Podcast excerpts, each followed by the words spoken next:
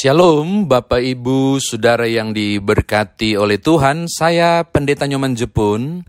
Saya mengajak saudara untuk membuka Amsal pasal 20 Amsal pasal 20 ayat 4 hingga ayat yang kelima Untuk kita renungkan pada kesempatan hari ini. Amsal 20 ayat 4 hingga ayat yang kelima. Sebelumnya mari kita satu di dalam doa Bapa dalam Kristus Yesus Juru Selamat, kami mau mendengarkan firman-Mu dan merenungkannya dari Alkitab. Tolonglah kami agar kami boleh memahami dan mengerti lalu mengerjakan firman Tuhan ini dalam hidup beriman kami demi Tuhan Yesus Juru Selamat. Amin. Amsal pasal 20 ayat 4 dan ayat yang kelima berbunyi demikian. Pada musim dingin, si pemalas tidak membajak Jikalau ia mencari pada musim menuai, maka tidak ada apa-apa. Rancangan di dalam hati manusia itu seperti air yang dalam, tetapi orang yang pandai tahu menimbanya. Demikian firman Tuhan, saudara saya dikatakan berbahagia jika mendengarkan firman Tuhan ini merenungkannya, memberitakannya istimewa melakukan dalam hidup beriman kita.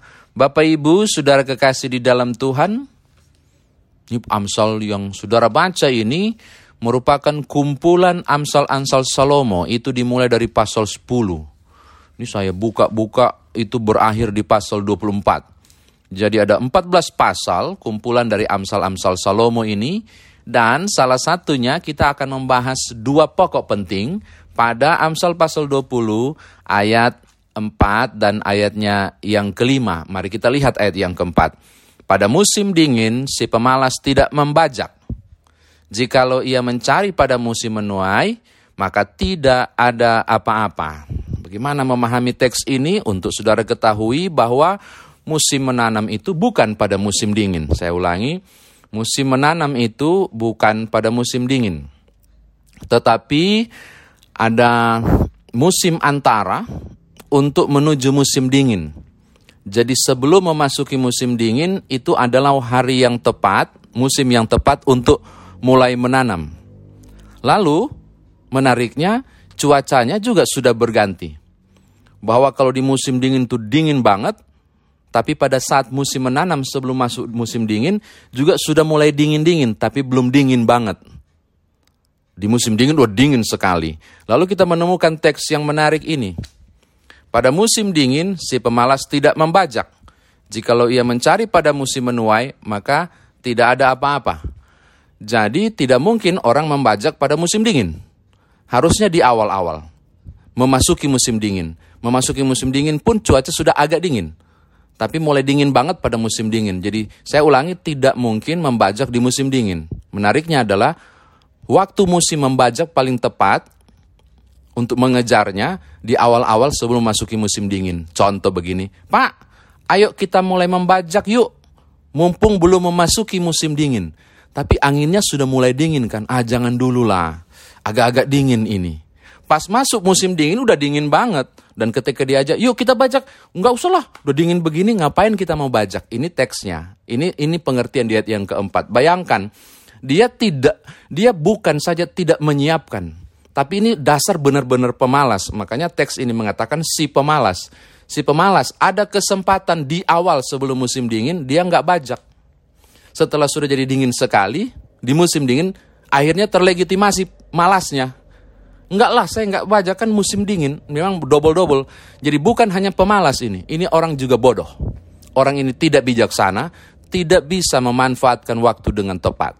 Saya katakan hal pertama ini tidak bicara soal pemalas saja, tapi juga ini bicara soal kebodohan. Ini juga bicara soal mengulur-ngulur waktu untuk mencari alasan yang ujung-ujungnya malas juga. Hingga Alkitab mengatakan, tidak heran kata Salomo, jika pada musim menuai dia nggak menuai apa-apa. Mengapa? Karena tidak ada yang dia tabur. Bagaimana mungkin menabur jika tidak mulai membajak? Ini menarik Bapak Ibu. Orang tidak akan menuai apa-apa jika malas. Orang tidak menuai apa-apa jika bersikap masa bodoh. Orang tidak menuai apa-apa jika menghilangkan kesempatan pertama untuk menggapai impiannya. Ditandai dengan dia tidak mulai membajak di awal musim dingin dan juga di musim dingin itu. Ini catatan pertama. Yang kedua, rancangan di dalam hati manusia itu seperti air yang dalam, tetapi orang yang pandai tahu menimbanya. Ini teks ini menarik. Ini mau bicara soal bahwa tiap orang, setiap pribadi, siapa pun mereka yang kita jeli punya kemampuan tersendiri.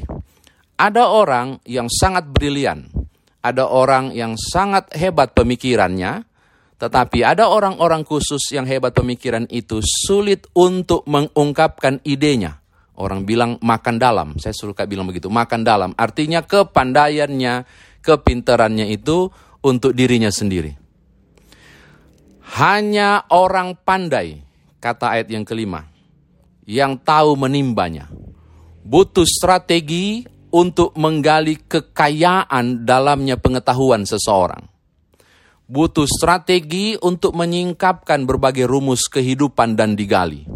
Butuh cara untuk menemukan berbagai hal yang brilian, menggalinya dengan kemampuan, dan orang-orang yang mampu menggali itu disebut dengan orang pandai. Dan ketika saya membuka Amsal pasal 1, ayatnya yang ke 14, saya menemukan hal yang sangat penting bagi kita saat ini. Bahwa ternyata Bapak Ibu Saudara, ini menarik nih Bapak Ibu. Tolong buka Amsal pasal 1. Ayat yang ketujuh. Amsal 1 7. Takut akan Tuhan adalah permulaan pengetahuan, tetapi orang bodoh menghina hikmat dan didikan. Mereka yang mampu menggali pengetahuan dari orang yang pintar, saya bilang begitu, mereka yang mampu menimba pengetahuan dari orang yang tertutup sekalipun, mereka yang mampu menggali briliannya orang lain, itu dikategorikan orang pandai. Lawan dari orang pandai adalah orang bodoh. Dan kata Alkitab, orang bodoh itu menghina hikmat dan didikan. Dan untuk dapat menghargai hikmat dan didikan, orang itu harusnya takut Tuhan sebagai permulaan pengetahuan. Maka saya menemukan ayat yang kelima. Saudara melihat ada banyak pengetahuan di sekitar saudara yang dimiliki oleh tetangga kanan kiri, atasan kita atau apa pun. Kita harus menggalinya dan menggalinya melalui kepandaian. Dan awal dari kepandaian itu adalah takut akan Tuhan. Ini menarik ya. Saya kira demikian firman Tuhan ditafsirkan bagi kita. Nah sekarang bagaimana kita bawa dalam kehidupan beriman kita. Kegagalan seseorang mencapai kesuksesan, salah satu penyebabnya adalah menunda. Kita tidak pernah tahu tentang hari esok. Kesempatan tidak pernah datang kedua kali di mana ada kesempatan untuk menggapai masa depan, kesempatan pertama itulah yang harusnya didapat. Jika kita menggabai, mengabaikannya, jika kita mengulur waktu, kata Amsal, saudara dan saya terkategori si pemalas. Saya mau tambahkan, bukan saja si pemalas, tapi si bodoh yang tidak bijaksana memanfaatkan waktu. Bukan saya si bodoh yang tidak bijaksana, tetapi juga mereka yang senang mengulur waktu. Waktu adalah anugerah Tuhan. Dan ketika orang gagal memanfaatkan waktu, berarti orang mengabaikan anugerah Tuhan. Mudah-mudahan saudara paham. Saya mengatakan hal yang pertama ini kepada Bapak Ibu Saudara. Untuk menggapai masa depan, engkau harus merancangkannya.